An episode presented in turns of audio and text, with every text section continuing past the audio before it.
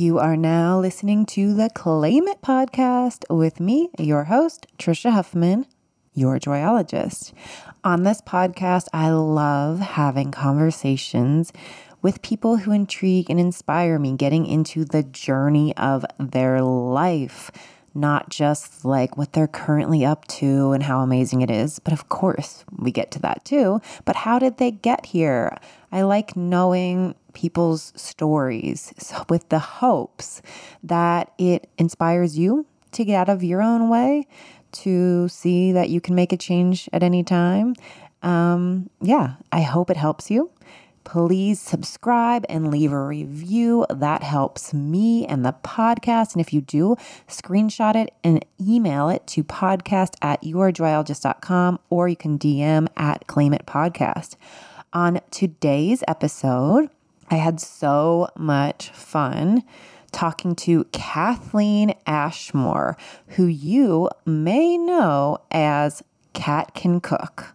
She is a TikTok star. I mean, I'm pretty sure she is. She's got like 750K followers, uh, 8.5 million likes there. Uh, so, yeah, TikTok is where she blew up last year. She is a chef, a blogger, a producer, a mom, and I loved getting into her story. Like, how, how'd you end up? blowing up on TikTok and how that's working out for her, and so much more. Again, I really enjoyed talking to her. I hope you enjoy the episode. Please comment on the posts on social media, tag us, share the episode, let us know that you're listening. All right, let's get into the episode. So, I like starting with how people grew up and especially high school years because I feel like high school can be so challenging and exciting for so many, but it's like, oh, like real life is about to start. So it can feel like there's this pressure of like, what am I supposed to do with my life? Or maybe you know what you're supposed to do, or all of those things. So I especially love hearing about high school years, but you can start earlier than that too, if you like. Okay. That's it. Okay, That's perfect. You're like, so now you talk. Okay. awesome, awesome. Um, yeah, so so I grew up in, in Connecticut, um, one younger brother, four years younger than me. And I was uh, from what I understand, because I, I, I don't remember a whole lot, obviously, from when I was like really young, but I always had this um, this tendency to want to perform um, to want to perform for others, whether it was you know, dance. I was a competitive dancer for most of my childhood.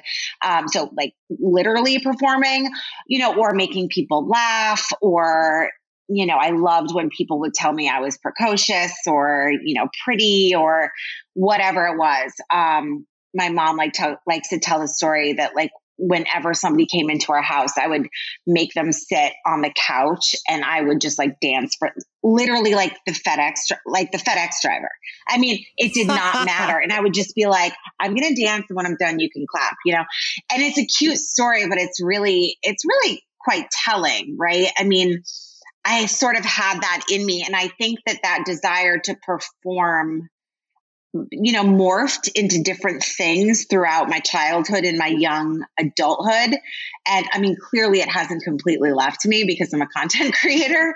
Um, so, but I think it's finally now, you know, at the ripe age of 40, um, I've come to an age where I feel like I own it rather than it owns me.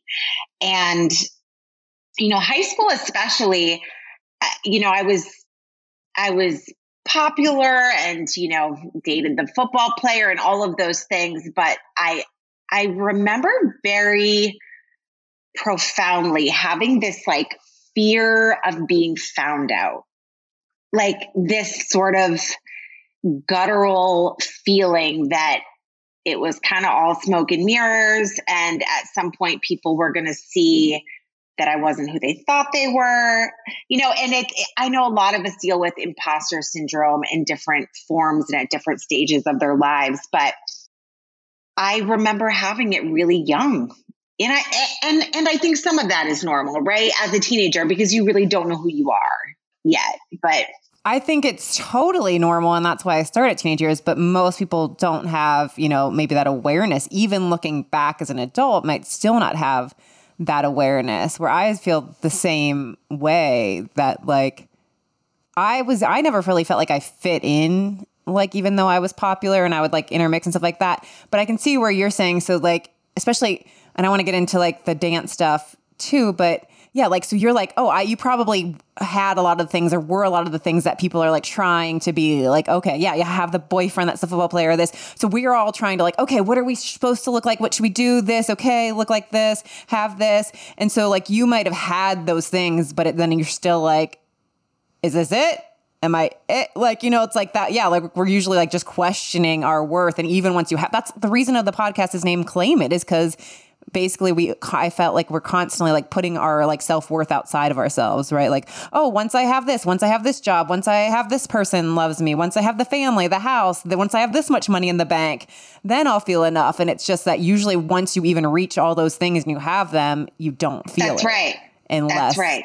it's an internal seeing like oh i can claim this for myself right now not once i then do this. And that doesn't mean we stop working for things and we don't have any drive but just like that we're not putting it it means something once we do that. Or like okay all the eyes on me. I did that. And now i still don't feel like huh, mm. what's missing like yeah. like that you like the fear of being like found yeah, out? Absolutely. Um, and then where do you go from there too right? Because it, you know, I was I was reading something the other day. Was you know a study was done about um, happiness, and they were apparently they had found out that like the the most common denominator in all these people that they had studied that had achieved satisfaction in their life was a continual feeling of progress in their life what in whatever area. And i really have been thinking about that a lot. And i think to your point it's like okay so i have these things. So like now what you know and so now all i have is this fear of losing them because you know there's nowhere really else to go. And so, yeah, I love the idea of claiming it. I, I mean, clearly, because we're sitting here talking, but you know, getting to a place where you can where you can receive those things and not have it take power over you to the degree that you feel you're defined by them and you live in anxiety of losing them. Right. So, yeah. Yeah, I mean that's what. Yeah, we're gonna get back to your story, but yeah, like you know, again because like i'm someone so okay obviously i have a podcast named this so i'm very focused on it but it doesn't mean it goes away. Like every day we are caught up in this oh we see this person doing that or we want that like the comparison jealousy doubts fear like all that stuff is natural. And so then this feeling of we're not enough but then coming back to oh wait like we get to remember and reclaim it sometimes every minute of the day. But like again like when we want to strive for more whether that's oh i want to feel better in my body but that wait is it wrong to lose weight or want to be healthy because i'm enough? So yeah. then am I not allowed oh to be my gosh. that? You know, like yes. that sort of bullshit that can oh, with yes. us. And then it's yeah. so it's like these like weird fucked up. This like, okay, I love myself, so then I'm not allowed to improve because I'm already saying I love myself, but then like so anyway so it's i feeling like again it's coming from where is that motivation come from like oh because like oh that's how that's going to feel for me or motivated from self-love or how like that and not like I'm not enough, so I need to do this. I'm not enough, so I need to like have this many followers or reach this goal or lose the 10 pounds or whatever. Or, yeah, I, you know, I am fulfilled where I am. And I feel like, yeah, that like that's something I like more want to do, or like it's just, it's a, it's such a tricky thing, but like, is that that motivation to progress, you know, like the happiness coming from a place of lack and I'm not enough. And once I do this, then that'll give me that more that feeling or like, okay, yeah, I want, no, I do think I want that for myself, that that will actually make me feel even better in my body. Or, I know. So, it's such a, everything, everything is such a. No, it's, and it's so funny you bring this up.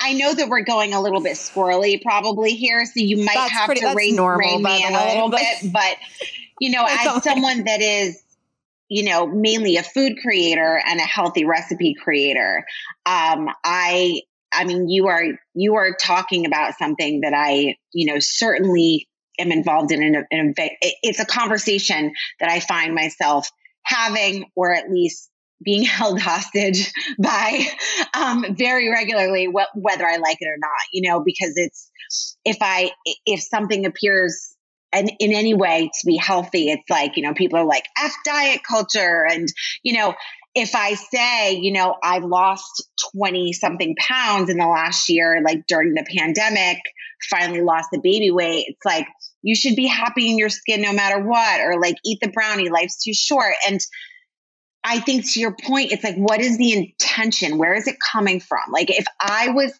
happy and roly poly and jolly, that would be one thing. But, you know, I was really unhappy at the start of the pandemic. And I mean, I'm sure we'll kind of get there, but so it's just amazing how many people um, try to encourage me to be less healthy and you know no it's it's so funny especially these days because yeah like i am like yeah a fuck diet culture because it's fucked me totally. up so you know like yeah but at the same time it is like well yeah like but i want to you know yeah i would like to lose more weight but i'm not like i have to lose it and, and i can't i don't love myself unless i do it but I, it's like yeah i would love to again like lose my baby weight from my youngest yeah. is four. Um, yeah. Um, you know, like not that there's no, that much. I mean, totally. basically, I've always uh, lived within these weights where it's like I wear the same size and whatever. But like, yeah, I feel better in my closet, and also like how I have more That's energy. And these, so it is such a, a tricky thing with like, yeah, here's a healthy recipe, and then like well, no, enjoy your life. It's like you can and yeah, both. exactly. and like I do eat the brown, like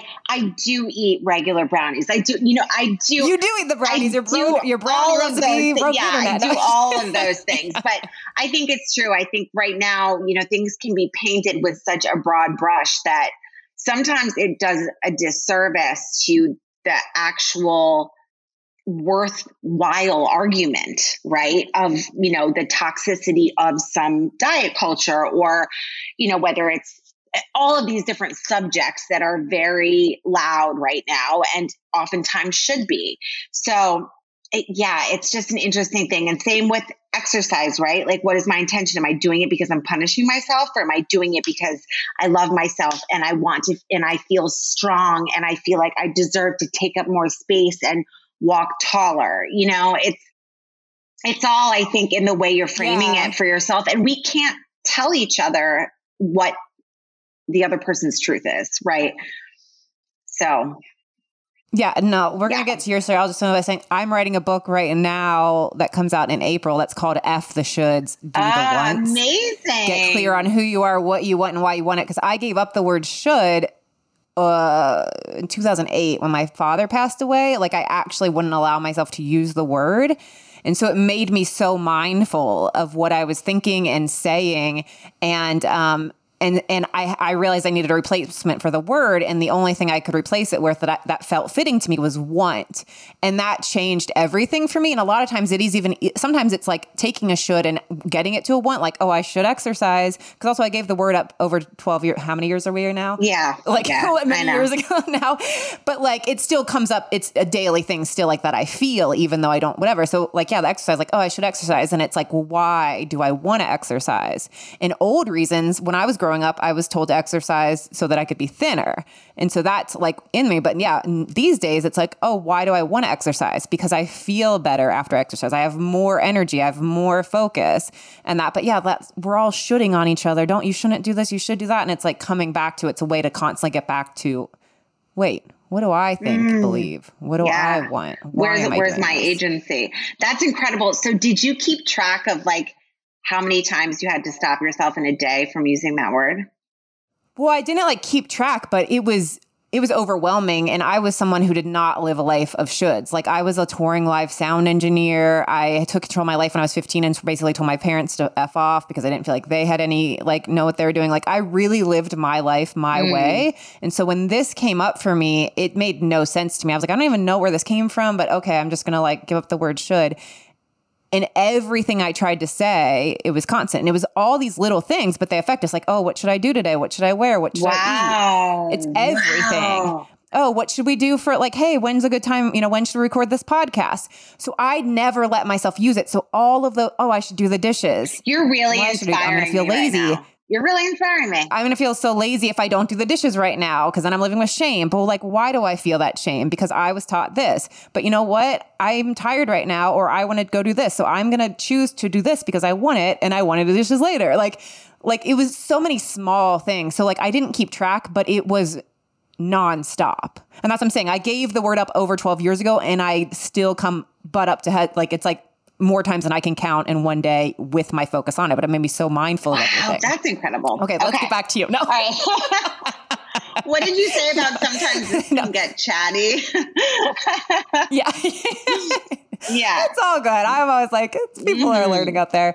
Okay, first of all, yeah. let's go back to competitive yeah. dancing. Like as a kid, did that reach its now like when did you stop dancing? Or did you get into high school and then get into something else? Or yeah know, yeah. so i i stopped in high school. Um i think it, it got to a point where it was kind of like you know either i'm going to try and make this my career or i'm not. And frankly i you know when I entered high school, you know, some some of my priorities shifted, uh, you know, as ones often do, and um, you know, you discover like keg parties and all of that kind of stuff. So, um, yeah, I, I'd like to say I had the discipline to, you know, keep up with that. Actually, I, I was just about to say I shouldn't say that. Um, but I'm going to be so aware of that now. But, uh, yeah, it, it was the kind of thing where I think it just was a natural you know, a natural deviation, you know, from it because it, it was quite all consuming in a sense. And I mean, it's just, it, for me, the fact that it was such a big part of my life and that I took so naturally to it again is pretty telling. Um, you know, so but so you were basically like, okay, I'm not gonna yeah, be a professional yeah. dancer. So like, yeah. And some of the girls that I that I was dancing with did go on, and some of them, you know, have been on Broadway and all of that kind of stuff. I, I don't keep touch with them, but um, you know, have gone on to do amazing things. But my my path has been quite, you know, it it has not been a linear path. Um, yeah. So when you're in high school, then yeah, were you like getting when you're getting close to graduating did you did you have then ideas of what you thought you wanted to be? Or were you being pressured to do anything? Were you definitely like i'm going to go to college? Was that something in your family like yeah so that that was kind of a non-negotiable that i would be going to college. My parents were both teachers and it was the kind of thing that you know at least in my town you know everybody just sort of did. And i went to a school in boston um, because I loved the campus and I had just seen Good Will Hunting. and I was like, I want to be around boys that talk like that. You know, that those were my priorities. I mean, I was hoping to meet Matt Damon. And yeah, surprisingly, it wasn't the school for me. Um, you know, so after a few years or two years actually i finished there it was this is this just blows my mind when i hear people i have so much I'm just baffled, I should say, by people that just have known what they wanted to do in high school, you know, have always known I'm going to be a doctor, I'm going to be this, and have just been dogged and focused. I think it's incredible. That has not been my story. Um, no, I think that's most people. Yeah. Yeah. That has not been my story. So yeah, after after two years at this school, which is a heavy finance school. It's basically like all finance and economics. And I can like barely add. So it did not make sense for me to be there, but it's an incredible business school. And I, I knew I wanted to go into business in some facets. So I think that's how I reconciled it. But I left, I changed schools. I ended up finishing at another school down in Florida. And um, from there, I started just working in not just i started working in, in marketing not because i had a particular passion for it but i was fairly good at it I knew how to tell a story. And that is, I think that's where the thread of being a storyteller, which has been one of the only constants, constances, constants in in my career was sort of born, or that I realized I was good at that. So marketing was just sort of like a major that you sort of like, okay, maybe I'll try Yeah. this, and then Yeah. like got yeah, it was like business administration and marketing, right? I was like, yeah, that sounds fine. you know, I wasn't, I, de- I definitely wasn't um, set on what I was going to be or what that, that would turn into by any means. Um, but from there, I mean, it just, it's really interesting because I firmly believe that everything has to happen for everything to happen. And by going into marketing and working for this luxury real estate firm, you know, I was the I was the marketing manager there. There was one weekend where there was this huge open house at this $40 million home and the the caterers eh, there was some emergency in the family. And i had like brought in you know little treats and you know muffins and cookies and whatever things like that to the office every once in a while because i've always loved to cook and so one of the agents said like do you think there's any way that you could like make some stuff for this like we're in a total pinch here i don't i had no idea what i was doing but I said yes. I think, you know, that's also one of the things that I really stand behind is like saying yes. You just have no idea where it's going to take you.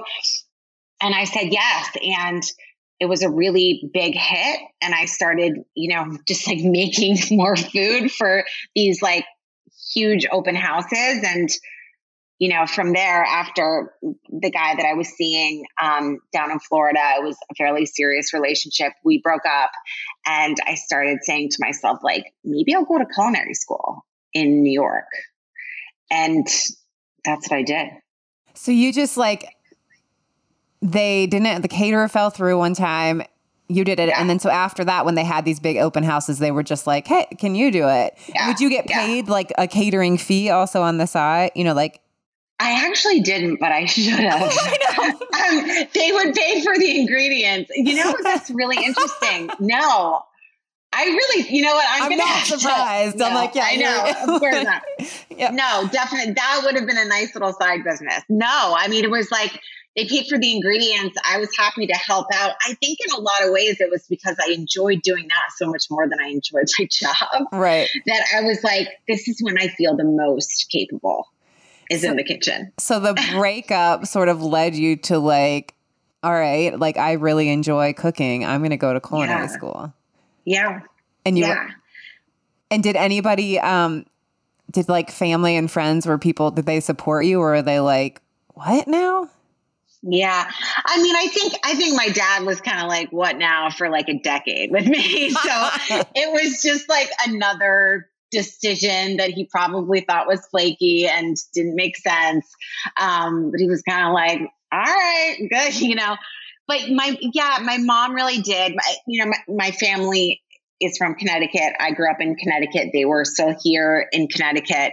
And so the idea that I would be back, you know, closer to them again was was definitely appealing. And they had always known that I loved to cook.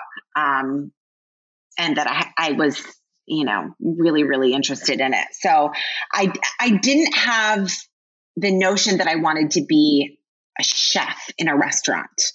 I did not have the desire to work in a restaurant. I didn't have the desire really to, you know, own my own restaurant or do anything like that. I knew I wanted to go into the business of food, like the media and the business side of food, but I felt like I really wanted to get you know proper training and be able to speak the language and you know just kind of do it right. And yeah, I'm very grateful that I had parents that supported that.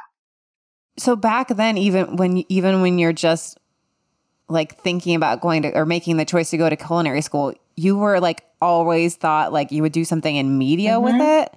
Yeah. Wow. That's is that do you think because of doing the marketing and business stuff that that's like where your mind went? Probably. Yeah, probably. I also had, I just had followed Martha Stewart's career and I had, I mean, since I was a kid, my brother used to make fun of me when we would go on vacation because I would bring her cookbooks and I would read them like novels, like at night. And he would be like, we're in a hotel. Like you're not cooking anything. Like, what are you doing? And I, I literally would just like read the cookbooks like novels. And I just I I loved it and I still do to this day. But yeah, I think that that was that was really interesting to me. I had this urge again, maybe it's the urge to perform, maybe, you know, that to tell a story in some way. Yeah. And and it was like one of the only times that I had ever really felt creative. I didn't feel creative in my life. And in a lot of ways, I'm not creative, but I've come to realize that I actually really am. You know, I'm not in the maybe the traditional sense, I'm not crafty and that kind of stuff, but I definitely am. I had the so. same thing with creativity and being like artistic. I was always like, no, because I was not, you know, never. This is a funny thing. Funny, maybe not funny, but I've never even like actually like really tried to learn to play music or really tried to even like draw or paint. You know what I mean? Like I've never even tried really to do those things. I would just be like, no, I'm not artistic.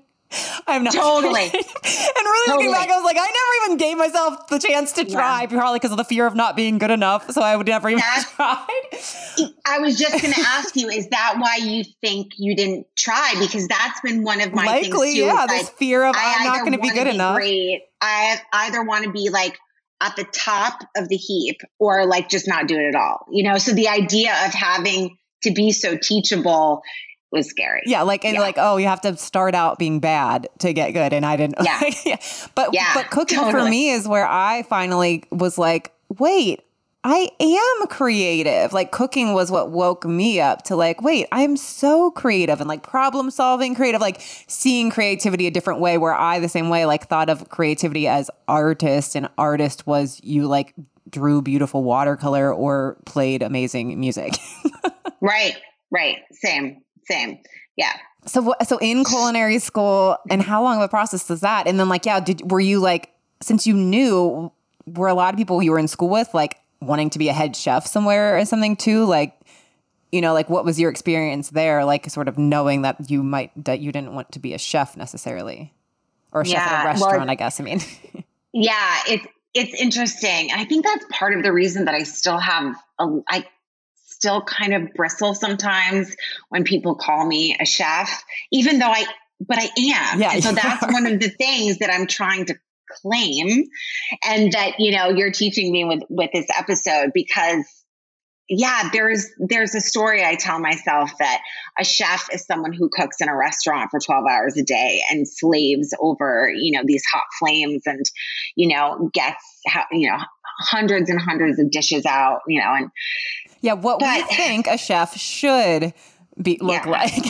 the sacrifice and the battle and the blood and the sweat. Like I'm not uncomfortable enough to call myself a chef, you know, and there's an element of that. I mean, some of my oh, this one this one chef instructor I had in particular really looked down on careers outside of the restaurant world. You know, eh, it's kind of like the, you know, those who can't do teach. It's like, you know, those who can't do like do TV type of thing. Which is and, funny as he was a, st- no, teaching. No, yeah, right. Completely. Oh, you're, you're so right. That's him you're judging so himself right. and so projecting on everybody else. Like, you're uh, so, you know what? You're so right. And isn't that usually the case Always. too, right? It's not about isn't, you at all. Yeah, it's their own bullshit. It's not. No, like when we're being judged, it's not our stuff. shit, it's their shit. Absolutely. Absolutely. And he was really, um, I remember it, it, it, was time for us to choose where we were going to do an externship. So this was, you know, like a placement at the end after the year of, you know, full time training you go, you apply to wherever and you get an externship. And it, the overwhelming message was you need to do an externship in a restaurant. Like you have to get the hands on training. And I was really close to listening to that. And I don't know what inside of me just said, it was probably just like me being like, I don't, I don't want to do that. but I don't think it was huge. anything terribly virtuous. But yeah, for someone like me who is, you know, a recovering people pleaser, that was a big, that was a big deal that I went against the grain. I, and I didn't do it without a little bit of embarrassment when I had to tell him where I had chosen, but he understood because of where it was. And so what did you do? So I went um, to the Martha Stewart show. And how the hell did you do that? yeah. I I still have no idea. Um, I, yeah, it was wild. I mean, there was one position as like an extern on the Martha Stewart show available. And I mean, there were thousands of people, you know, that were vying for this spot. And yeah, I got it. Wow. So, so that like, was really incredible. Yeah, that was really incredible. And did you even, you know, since you were like, okay, you have to get what is an externship, by the way? It's basically an internship. I mean, I assume like, so, but why is it called? I I why don't know. Why is it? I really don't know. I, maybe because it's you do it to exit instead of yeah the program? let's just go with that. Let's just go with that. Yeah it's a it's a brief it's a brief program. It's like probably three months is a typical externship. And so i planned on being i mean it all felt very surreal right? Like meeting these producers. And again i had followed martha for so long. So but how many places did you like apply at? Well i only really it wasn't like a formal application process it was I went and talked with a few different people. I went to like Rachael Ray. I went to Bon Appetit. I went to places like that. So all within the food media. Got it. So that realm. you knew that you wanted to do, and it's yeah. just sending whatever your yeah. information. I whatever. Yeah. Got it. And I stuck to it. I mean, there were certain places that really were like, you need to have like Bon Appetit, for instance. You know, like you need to have the hands-on restaurant experience to do anything here. Um, you know, and I didn't have that. So, but Martha, like, I, I mean, just being on set and being backstage with the producers, like, in my interview, I felt like it went well. I think they could see my enthusiasm. I've always been someone who interviews well. Um, it's like the performance part that gives me some anxiety, but you know, I get, you know, I tend to do pretty well on the interview front. It's just like but you know life is performance based it's not interview based so that's when like the real work started. And i had no idea what i was in for but and what so yeah what was your role as an because yeah usually like you know interns are doing like lowly whatever jobs and whatever then like it's more like the assistant to the assistant to the assistant stuff. So were you just like on set being like yeah taking care of odds and ends or like yeah, so I was basically the the production assistant for the team. And so what that meant, it was a small team. It was four food producers, two executive food producers, and all of us had gone to culinary school. So, you know, only culinary culinary school grads um, worked there. So mainly my role was assisting in the production of the food segments. So everything from greeting the guests downstairs, bringing them up to their dressing rooms, um, you know, just making sure that they had everything that was needed, sometimes handling the cue cards for the live segments, making sure that the giveaways were intact, all of that. And before my externship ended, they came to me with a job offer, which was great because there was a position. That's what I was going to ask. Yeah. Yeah. So then how long did you end up working on the show? And did you yeah. like, move up in different positions or?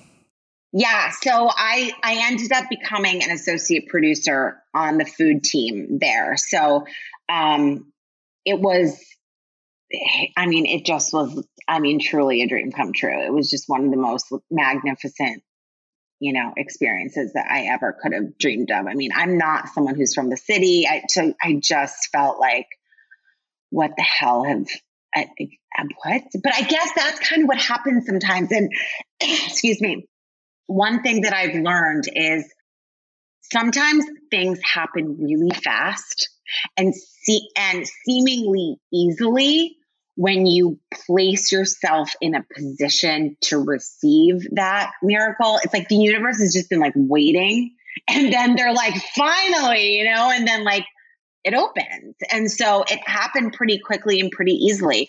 But the journey there was not a quick and easy one, you know? Yeah. Well, I mean, I even think with, you know, being in that culinary school and there, yeah, like trying to tell you to go work at, you know, a restaurant and that then like you being like, no, and listening to yourself and only submitting, like that, that's a huge, like, really like trusting yourself and listening to yourself that like it is kind of like, who knows with the universe and the like, you know, but at the same time, it's like, yeah, but like I can see we're like, yeah, you trusted yourself. And so it's like, here you go. Like this person clearly wants this. They did not listen to the, you know, teacher who was like, no, blah, blah, blah, you should do this.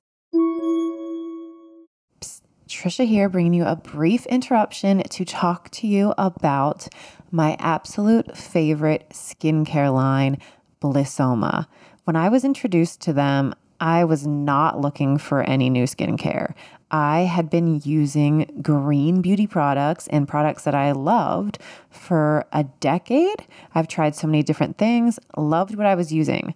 When I tried Blissoma, I was shocked. I saw a difference in how my skin looked and felt immediately. Not like it took my skin a couple days or a week to get used to it. I'm talking immediately. I was blown away with this brand. It's cutting edge chemistry meets traditional herbal knowledge for the best of both worlds. They use original recipes that use a huge range of phytonutrients that benefit every skin need, including very sensitive and painful skin problems, these products create balance within the skin and the body. They're formulated to allow you to proactively and naturally manage a variety of skin issues, including acne, eczema, sensitivity, stress, and aging through the nutrients they contain. They are totally authentic green beauty. So many things out there. It's so easy to greenwash things and just say this is natural and this is good for you and don't have these and things and all that stuff. Well, Blissoma really does have the things you want in the product and doesn't have the things you don't want. It can be overwhelming to look at that stuff, but this brand, like seriously, look them up, even how they are like operate environmentally friendly. They're just top notch about everything go check them out. My favorite current products are or Aura, the Phyto Brightening Serum, Free, the Rejuvenating Herbal Gel Cleanser and Makeup Remover, and Restore, the Omega Miracle Facial Oil. And by the way, if you go to their website, blissoma.com, there'll be a little pop up thing that goes there, and they are offering a free mini herbal gel cleanser. I think you might have to sign up for a text list or a newsletter, but do it. Enter the info, get the free gel, check out their products. Feel free to DM me any questions. I am not an expert. You can also DM them. They have a quiz on their website, but I am not shitting you. These products are amazing. Even recently, I ran out of them and I went back to using the other brand that I absolutely love that I had in my cabinet went to use Blissoma again, and just like one washing and one application, I'm like, whoa, it's such a difference. Go check them out, blissoma.com. Check out their Instagram, check out their website. You can just tell that their creator, Julie, is so passionate and knows what she's doing. All right, go check out blissoma.com and we'll get back to the episode. So, what does an associate food producer on a show like that do? Like, what was the actual job? So, essentially, any time that you saw Martha cooking on the television show, those were our segments. So, we managed all the segments. So, we selected what chefs were going to be on the show or celebrities or whatever it was. Um, we decided what recipes would be made out of their newest cookbooks or, you know, selected recipes otherwise. Um, you know, we managed some of the on-air talent that came like like we selected people out of the audience, for instance. We were on camera some, so I did some like Thanksgiving hotlines and product reviews for Christmas and that kind of stuff. We did a lot of recipe concept back in the test kitchens with the test kitchen team. It was just sort of all and all is that like the spectrum what you wanted? I mean, or was it fulfilling at the time? Very much so. Yeah, it was, but it, it all just felt very surreal still at that point. You know, it was, I mean, it, all felt very surreal. Um, but the show ended, you know, Martha's That's show ended. this- that's why the job ended, is because the show right, ended. right. And I also found out that, you know, television is a career that's super exciting. It's not not that I was looking for easy, but it's, you know, there's a level of up and down with it and sort of time off and then you gear back up again and will the show be renewed for another season? And it's all very like emotionally charged. And as someone that runs a bit anxious to begin with i didn't know if that was really something long term that i wanted. Um, i kind of wanted a little bit more stability than that. So but the show ended and so from there i was kind of like okay i can either take a look at some other shows. Obviously, I'm in New York City, or I can apply for a job at corporate. So I applied for a job with Martha still at her corporate business. So I got that position and I moved over there. And I was doing, you know, I was doing recipe development, product management, working on her retail lines, her gifting programs. So, yeah, more of that, which was great. Yeah, I'm just like, yeah, laughing to thinking of you in the hotel rooms with the cookbook. What did your brother think? I know. What did oh your brother God, think? yeah. he thought, I know, he thought it was like crazy. And, but then, you know, here I am. But like, yeah, getting that. So, uh, how what led you to i'm assuming you're still not working no. with the martha stewart corporation. no. so did was that something of were you ready for a change or did the business shift again or yes yes. what so, happened next? yeah great question. So at a certain point i was a couple of years in there and i started feeling like i was ready for a wider runway. Like i was ready to take more ownership over my work and to have more of a say. I had learned so much working for Martha, as you can imagine, and around some of the most creative, ambitious people I had ever met in my life. Um, but as you can imagine, you know, things are pretty tightly run, and there's a certain look, a certain feel, a certain style that there's not a whole lot of room to affect, right? And so I was really itching. under Martha Stewart's That's name, right. not like you have free reign to do. No. Yeah, yeah. And I really Like, wanted yeah. to have more agency. I really wanted to have more. I felt like I was at a point where I really wanted to spread my wings and kind of show what I could do. And, and show, show myself what I could do because I felt like I, w- I was limited in that as well. So at that point, I started, I was approached by someone over on the West Coast um, in San Francisco for a job. And it was, you know, it was something that was very appealing to me. Around the same time, our executive vice president from Martha had moved up to Toronto and headed up um, a large retail company called Indigo up in Canada. And they were building out their first like food program, essentially.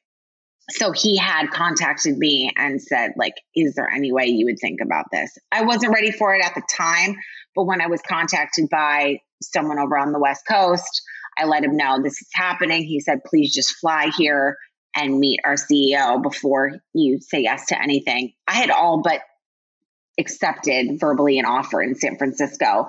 And was that another media sort of job in Uh, San no, Francisco? no, it was um, it was a retail company. Yeah, so it was like a large luxury kitchenware company. You can probably tell who I'm talking about. Maybe I don't know if I'm allowed to say those things on the Yeah, air. I don't know. Okay. If Yeah, well, it I'm was like- with uh, William Sonoma. Yeah. So Oh, okay. yeah. So I flew But up. so with there. that sort of job, like, would you still be doing like recipe development and sort of so stuff? I would be I, I would be a food buyer. So I would be doing recipe development with other ma- manufacturing partners, like the Williams Sonoma branded products, for instance. And I went there and I loved it, but I had this feeling like this is another Martha Stewart. You know, like this, this is another Martha Stewart living on me. Right, There's the a lane. very specific look and feel and brand.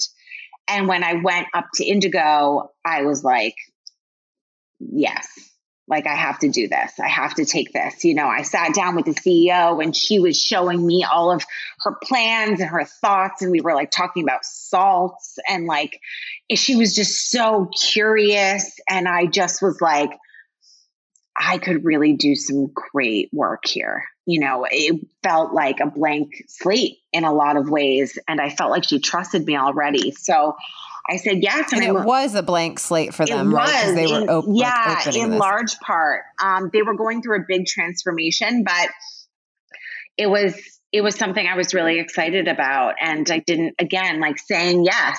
I mean, there's so much of this stuff is like stuff I've never done before. You know, I've never I had never been a food buyer before. I'd never been a producer before, but like everybody's not been something at one point in their life. There's always got to be a first, right? So just saying yes. And so I went up to Toronto. I didn't know anyone aside from Todd, my boss at the time from Martha. Um, and I took the leap and I started working there. And I was up there. It was an incredible time, an amazing company. I'm still in touch with them. I'm back in Connecticut now, but I met my now husband up in Toronto. You know, again, everything has to happen for everything to happen. It's like, it's just wild.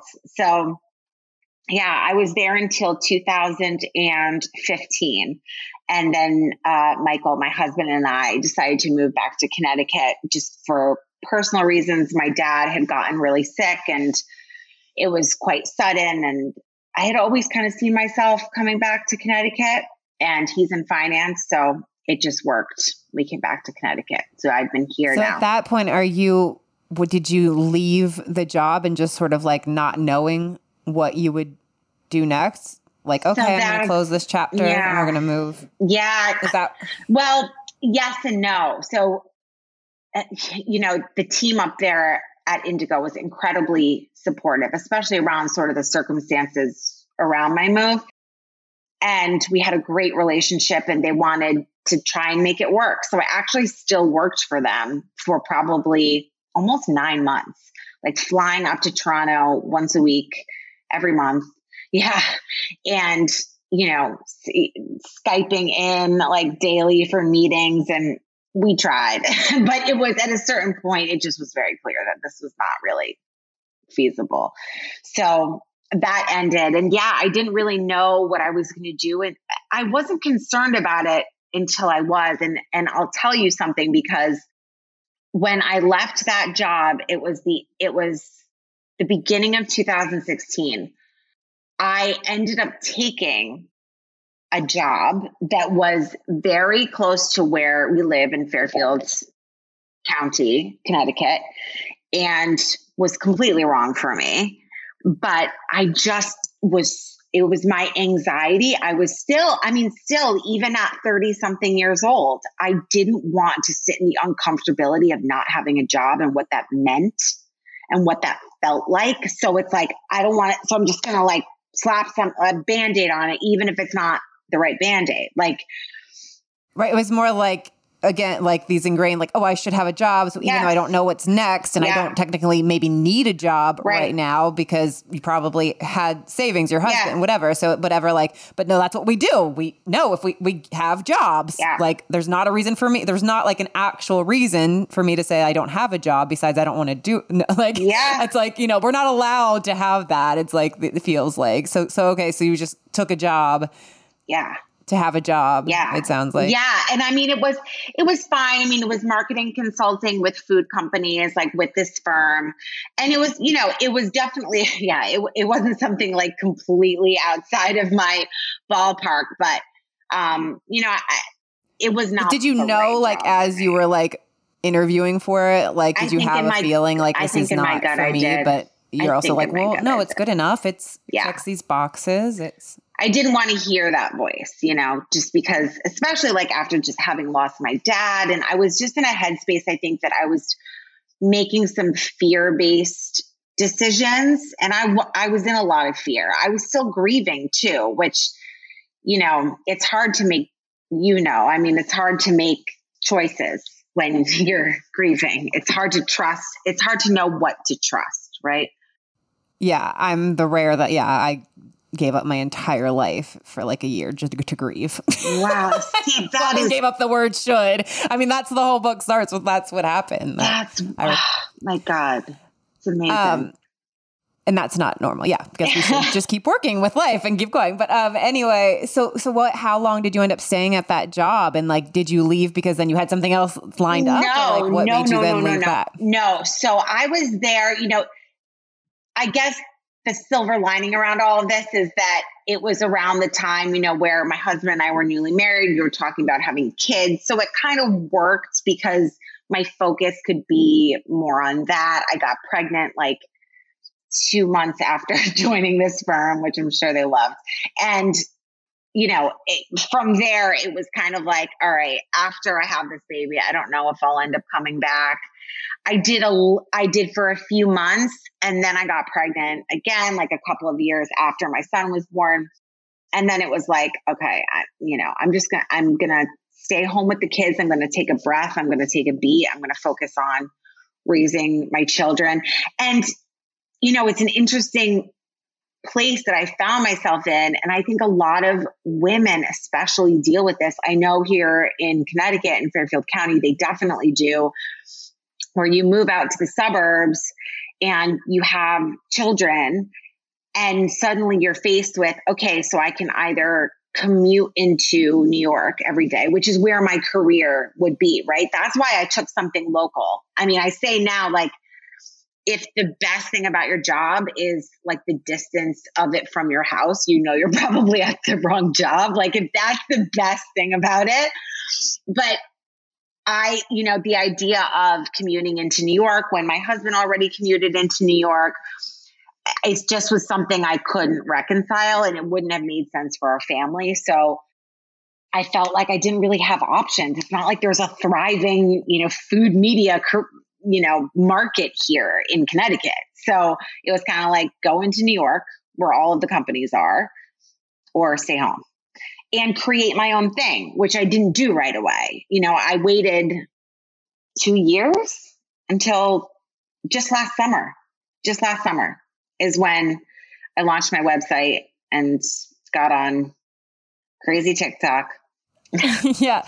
So what um so during that time did you just then sort of okay, like I'm going to focus on mothered because you have young kids yeah. sounds like at yeah. that time yeah right yeah so my daughter will, is turning three pretty soon and my son now is five just turned five um yeah so young kids and i also i wasn't taking great care of myself you know i was drinking too much i was eating too much i I wasn't very happy. Well, also, it's like it sounds like you've had. There. I mean, full life working all these amazing corporate jobs, though. Which even when you're working jobs that you love, it's just like rarely do we actually like rest. Totally. So it's like I was probably tired. a beautiful life, and then you have kids, and you're exhausted tired. from the kids, but also of the life that you've fulfilling life that you have led, plus right. and your grief from your father yeah. passing and all of that. So yeah. So what then last year made you start? And did you join TikTok first or start a website first? Yeah. So last summer, I it you know it's funny because I think of you just never know the Im- impact of something that you're going to say to someone that can seem so small, but it was, you know, one person on Instagram like messaged me about like a photo of food that I had posted in like my stories or something. And I like sent her the recipe and she was like, you should post this on your feed because I feel like a lot of people would probably want it, you know. And you know, I had and was your account then just like what did you it post? Was it wasn't just your it was food. Just personal. It was Oh, so like okay. Yeah, like, sometimes I'd be like, you know, sometimes I'd be, I'd be like, here's an apple pie, you know, but like it wasn't, you know, because food has always been a big part of my life, but I wasn't treating it like a business at all. You know, I had created content for other people for so long. So it really was last summer and I hit a bit of a bottom in my own emotional life. My anxiety was at an all time high. You know, COVID, we were a few months into COVID and, you know, trying to do the, you know, school, the virtual learning thing with like a three year old. It just was like a joke. And I just was, I was really miserable. I was really unhappy. And, um, I was kind of just like, I couldn't escape myself.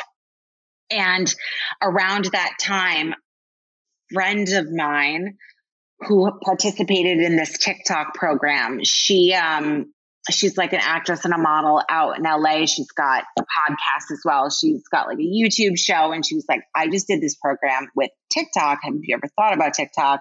You would be great for it. And, you know, my first like instinct was what a lot of people's probably is when they hear TikTok. They're like, it's not like young kids dancing or whatever. I mean, it's starting. It took me a long time to, I even to downloaded it, but, but, I didn't understand it and didn't yeah. follow anybody for like yeah, months I know. I was like, like, what is this TikTok you speak of, you know. And that my favorite. Yeah. It's the best. It's the best. It's like it's so amazing. Um but yeah, I was definitely like, oh my God. I definitely didn't feel like I had anything to give. But I saw an opportunity to be held accountable because this program was like, you have to post 40 videos in 40 days or whatever it was, or in two months. And it was all in an effort really for TikTok to they were evolving as well. They were evolving, they were maturing their platform. They wanted to change the way that other people were seeing them, and they wanted to really highlight the educational aspects of their creators. So it was really a perfect time for me. So it was a program like directly with TikTok. With TikTok like they had yes. chosen some people to yes. like, okay, like join us on this yeah. Know, whatever. Yeah, you said 40 videos in 40 days or something yeah. Like yeah. So I yeah, so I just felt like it was an incredible opportunity. And I thought to myself, okay, I've just started my website, which was like I didn't know what I was doing. I was like on Squarespace, I had no clue. Um, but I just started my my website and I thought to myself, you know, this could be because this market is so saturated, right? I mean, there's so many food bloggers and Pinterest and this and that. Maybe I do something a little different. You know, maybe I don't try to compete in this huge sea because TikTok is, uh, I mean, it's very, it's becoming more and more saturated. Obviously, it's not this like new up and coming thing anymore. And I even was late by a lot of, by a lot of people's standards, but I was like, maybe I just focus on this. And I thought about the fat Jewish a lot. I was like, the fat Jewish just did Instagram. Like he didn't go on Pinterest. He didn't go on Facebook. He didn't, you know, rather than trying to be everywhere and listen to what everybody tells me I should be doing, like taking these SEO courses and, you know, using Tailwind to pin all these things. And rather than doing all this stuff that like I really don't enjoy doing, I don't feel like I'm very good at, maybe I just focus here right now like and just do enough with my website to like have it be up and if nothing else it'll be somewhere where i own my content and it's like a journal of my recipes over the last year you know? So that was what happened. So yeah it's uh, i mean I think it's too like I don't even I forget to even post there, but it's just a fun platform to like get in information and like oh, yeah, God, it's like, oh, yeah. I can discover a recipe and then oh my god, and then I'm hearing some funny story from some person in Wisconsin, and then like yeah. what and then there's a cool dance. Like it's just an interesting thing, and it feels like if like yeah, I don't know it. It I feel like there's less pressure there. Like even when I go to like share a video or something like that, like I don't feel as like on Instagram. I feel more like oh I don't know if this is if I said this right or not, but I still like hit publish because that's how I am. But like I don't know, it just feels more easeful and fun. Absolutely. So how- absolutely. And I think that that's why I like it. And I think that that is where, I mean, it definitely seems like that's the direction that things are going in. I mean, if some, I have taken videos, I have taken recipe videos with my like beautiful, very expensive camera, and people are not into it. like they want to see, honestly, like they want like uh, they want to feel like they're right there in your kitchen with you. And i think that's something in the pandemic too that we started to see is that the shift in the importance of re- relatable content right? Like i'm a mess you're a mess it's all good kind of stuff.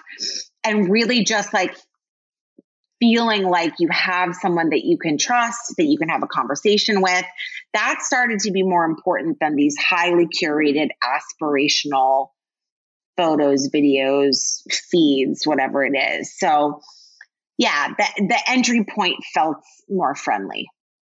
So yeah, so now like yeah, what when it started like and how quickly did it like start blowing up for you on TikTok and like how did you know like yeah, I'm sure that is like, oh, this is exciting. And also, like, yeah, did it bring up other like fears and worries and doubts too, or like, what do I do next or something? Or how have you been able to like handle the TikTok success? Yeah. Well, in a lot of ways, it didn't happen overnight. Like, I I was really, I think I was at probably 40,000 followers in March or April. So it took me, it took me nine or 10 months to get to like 40,000 followers, you know, and then it's taken from however many months April, May, June, July, August, September, October. It's taken seven months now to get to, you know, 740,000. So it didn't happen overnight. And I think that that's part of why I'm better able to handle it is because I, when it did start to happen, I was like, yeah, like, yeah, I'm, I yeah. should be blowing up. Like, well, and you have been like doing, yeah, because you've been consistently I sharing should, there uh, and stuff. Every single day. I have been consistent. Like consistency wow. for me is everything when it comes to working out. When like I work out for 20 minutes max. You know, I don't do anything crazy. I don't do CrossFit. 20 minutes is the best yeah, amount. But I do it like, like I'm a bit Yeah, but I do it like six to seven times a week, you know? And yeah, no, tw- it's so easy to be like, let me just do 20 minutes 20 where minutes. we feel like, again, I should do 45, I should do 60, even I should do 30 will keep me from doing it. Like, I can do 20. exactly, because I am not a disciplined person by nature. So I need consistency. You know, like I don't need discipline if I'm consistent because it's just like this is what I do. That's why right. I keep I keep myself so organized because it doesn't come that naturally to me. So, you know, when when people are like, "Oh, how do you have the discipline?" I'm like, "I don't. I have the consistency." Like those are two completely different things and I am very aware of that. So, there's nothing that I do that anybody else can't do. But I I have treated this like a business since the beginning, and I think one of the things that I realized this spring when things started changing for me, I had a couple of videos. I had videos go vi- viral before, but I had a couple of videos go viral and you know, I grew like 30,000 in like two days. So I was at like 75,000 followers. And then I posted a video that was like a little intro video. It was 30 seconds long. It was a bunch of like footage of my food that I had put together in this compilation. And it was like a hi, I'm Kat. This is what I do. And I briefly mentioned, you know, last summer I was at a bot like a personal and professional bottom. And from that bottom, I slowly started sharing my recipes and I am creatively alive again and thanking them for creating that space for me. And that video went viral and you know, I think I gained 200,000 followers in 36 hours just from that video. So it was like, well, shit, you know, like I, people want, people want to know the stuff. They want to know me. I can hide behind yeah. my food really easily. You know, so right. That was and so has it brought you different opportunities now to besides to cut? Because yeah. it is like a lot of time. It is like yeah to do that and stuff. And yeah, like where has it opened up now? possibilities and ideas for yourself in the future that maybe you had thought of before or hadn't and be like, oh yeah, now I would love for this to happen definitely at some point or it's, next year or yeah it's funny because my husband i remember him saying to me in the beginning of you know this journey i guess last year sometime he was like you know if you you know if you get to a stage where you're making six figures and i was like oh like the pressure that i heard i didn't hear like i believe in you you're going to be amazing i just heard like you have an expectation that I'm going to be making the kind of salary I was making before. And that's not going to happen. Like, this is not, everybody was telling me it's three years before you make any money as a blogger. Like, it is first year you feed the business, the second year the business feeds itself, the third year the business feeds you. But TikTok and really short form video content, which is what I've become pretty, you know, pretty good at. I think um, that really seems to be the future. And I've always been a storyteller in my career. It's just now in this new platform, but that has expedited everything. I mean, it's changed my entire life. You know, I have I've been on live television a number of times and I've published e-cookbooks. Um yeah, I mean, I'll make more money this year than I've ever made. So it's That's really so awesome. And I say that, you know, I'm I'm uncomfortable saying that to a degree, but I also think it's important to say that because there is so much opportunity by like, you know, it, from saying yes from saying yes. like also from staying at home at being at home and like just deciding to try something Yeah. to share yourself and whatever your thing is it's like yeah you know you don't know like oh well you make these needlepoint things or whatever you Yeah. just like what's that one girl who's like blowing up like Elyse or whatever who just like she's just so funny the taco date person oh my gosh, what's her name? I know exactly who is you're it talking about. Elyse my I, I I'm gonna have to- Myers and I don't know I'm if that's gonna it have now to put it into TikTok when we get off this. You know, but like, yeah. I- yeah, like You just know, never like- know But she's just like telling t- stories, you know, like about her life. It's just like, yeah, it's just so, like that's why I really love it because it's just like, who is this? Yeah, like the people that you're like following from who knows where. But just like then that also is now giving you these opportunities that you had maybe never thought of for yourself, or like, yeah, okay, I should do all these things to X, Y, Z to drive to my blog, and these are the ways that you should f- make money and this, the whatever, and all of that. That so really cool. And by the way, my Trader Joe's has been out of artichokes for months, and I'm pretty sure that's your fault. No, yeah. I, I'm pretty. I think you are probably right. I think you're probably right. I right. got them there twice, and then every time I've gone back in the last month, they are no, That no artichokes, really and I was like, everybody else is making the damn. Sorry about that. It's like the feta shortage in Finland. It's like, yeah, it's crazy. I know that that was a that was a fun recipe. Yeah, I mean, it's been it's it's been amazing. It's been amazing, and I feel now that I don't know. It's just uh, like you never know what's on the other side of something. Just I don't know that I would have said yes if I was a little less miserable. You know, like Sorry. I feel like if I was, I feel like if I was like more okay, I probably would have been like, I don't need that. Like, you know, like I'm good. Interesting, But because I kind of didn't feel like I had a lot to lose, it's just, right? Like, why not try this thing? why not? Why not?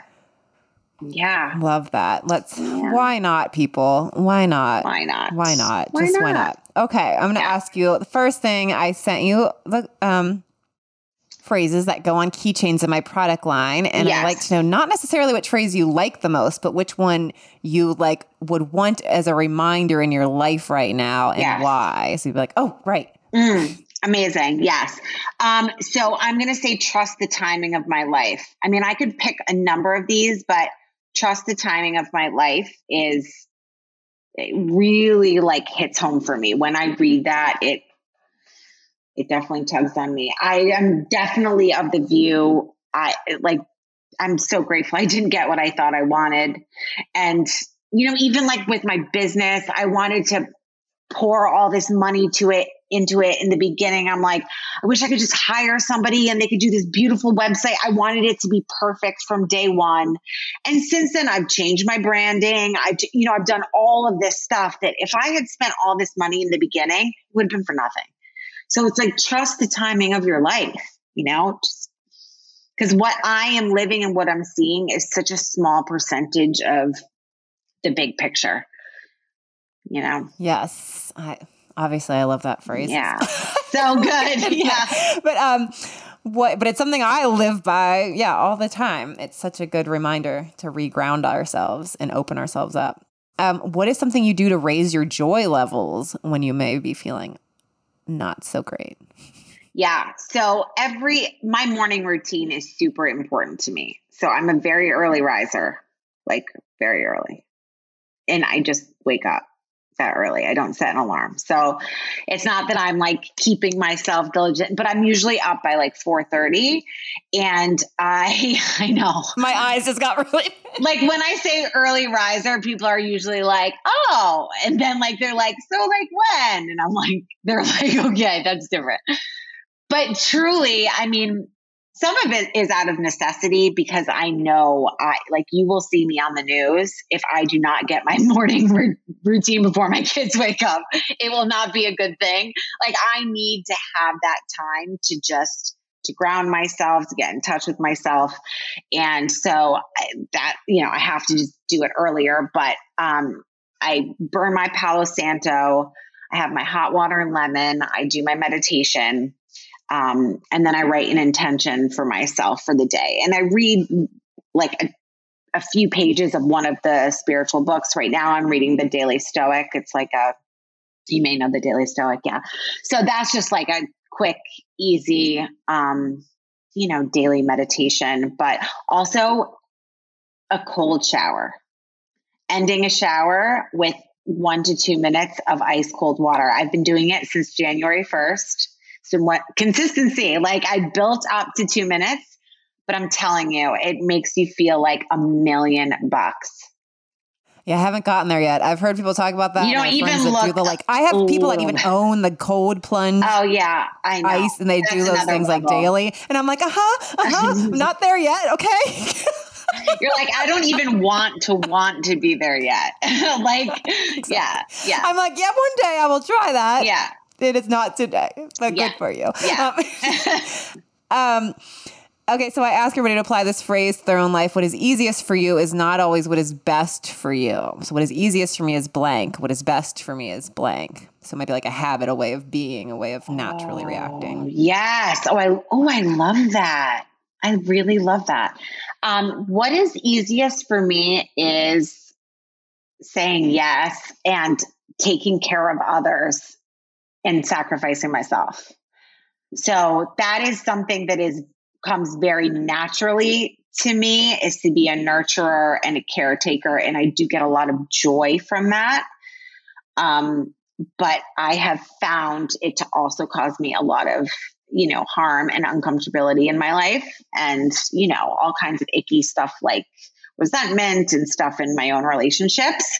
So, in the spirit of uh, you know, creating boundaries for myself and saying no and even practicing saying no. Like i have a i have a mentor that has said to me you know has said to me multiple times like no is a complete sentence. You don't have to say no my kids have blah blah blah or like no i've been really t-. like no thank you.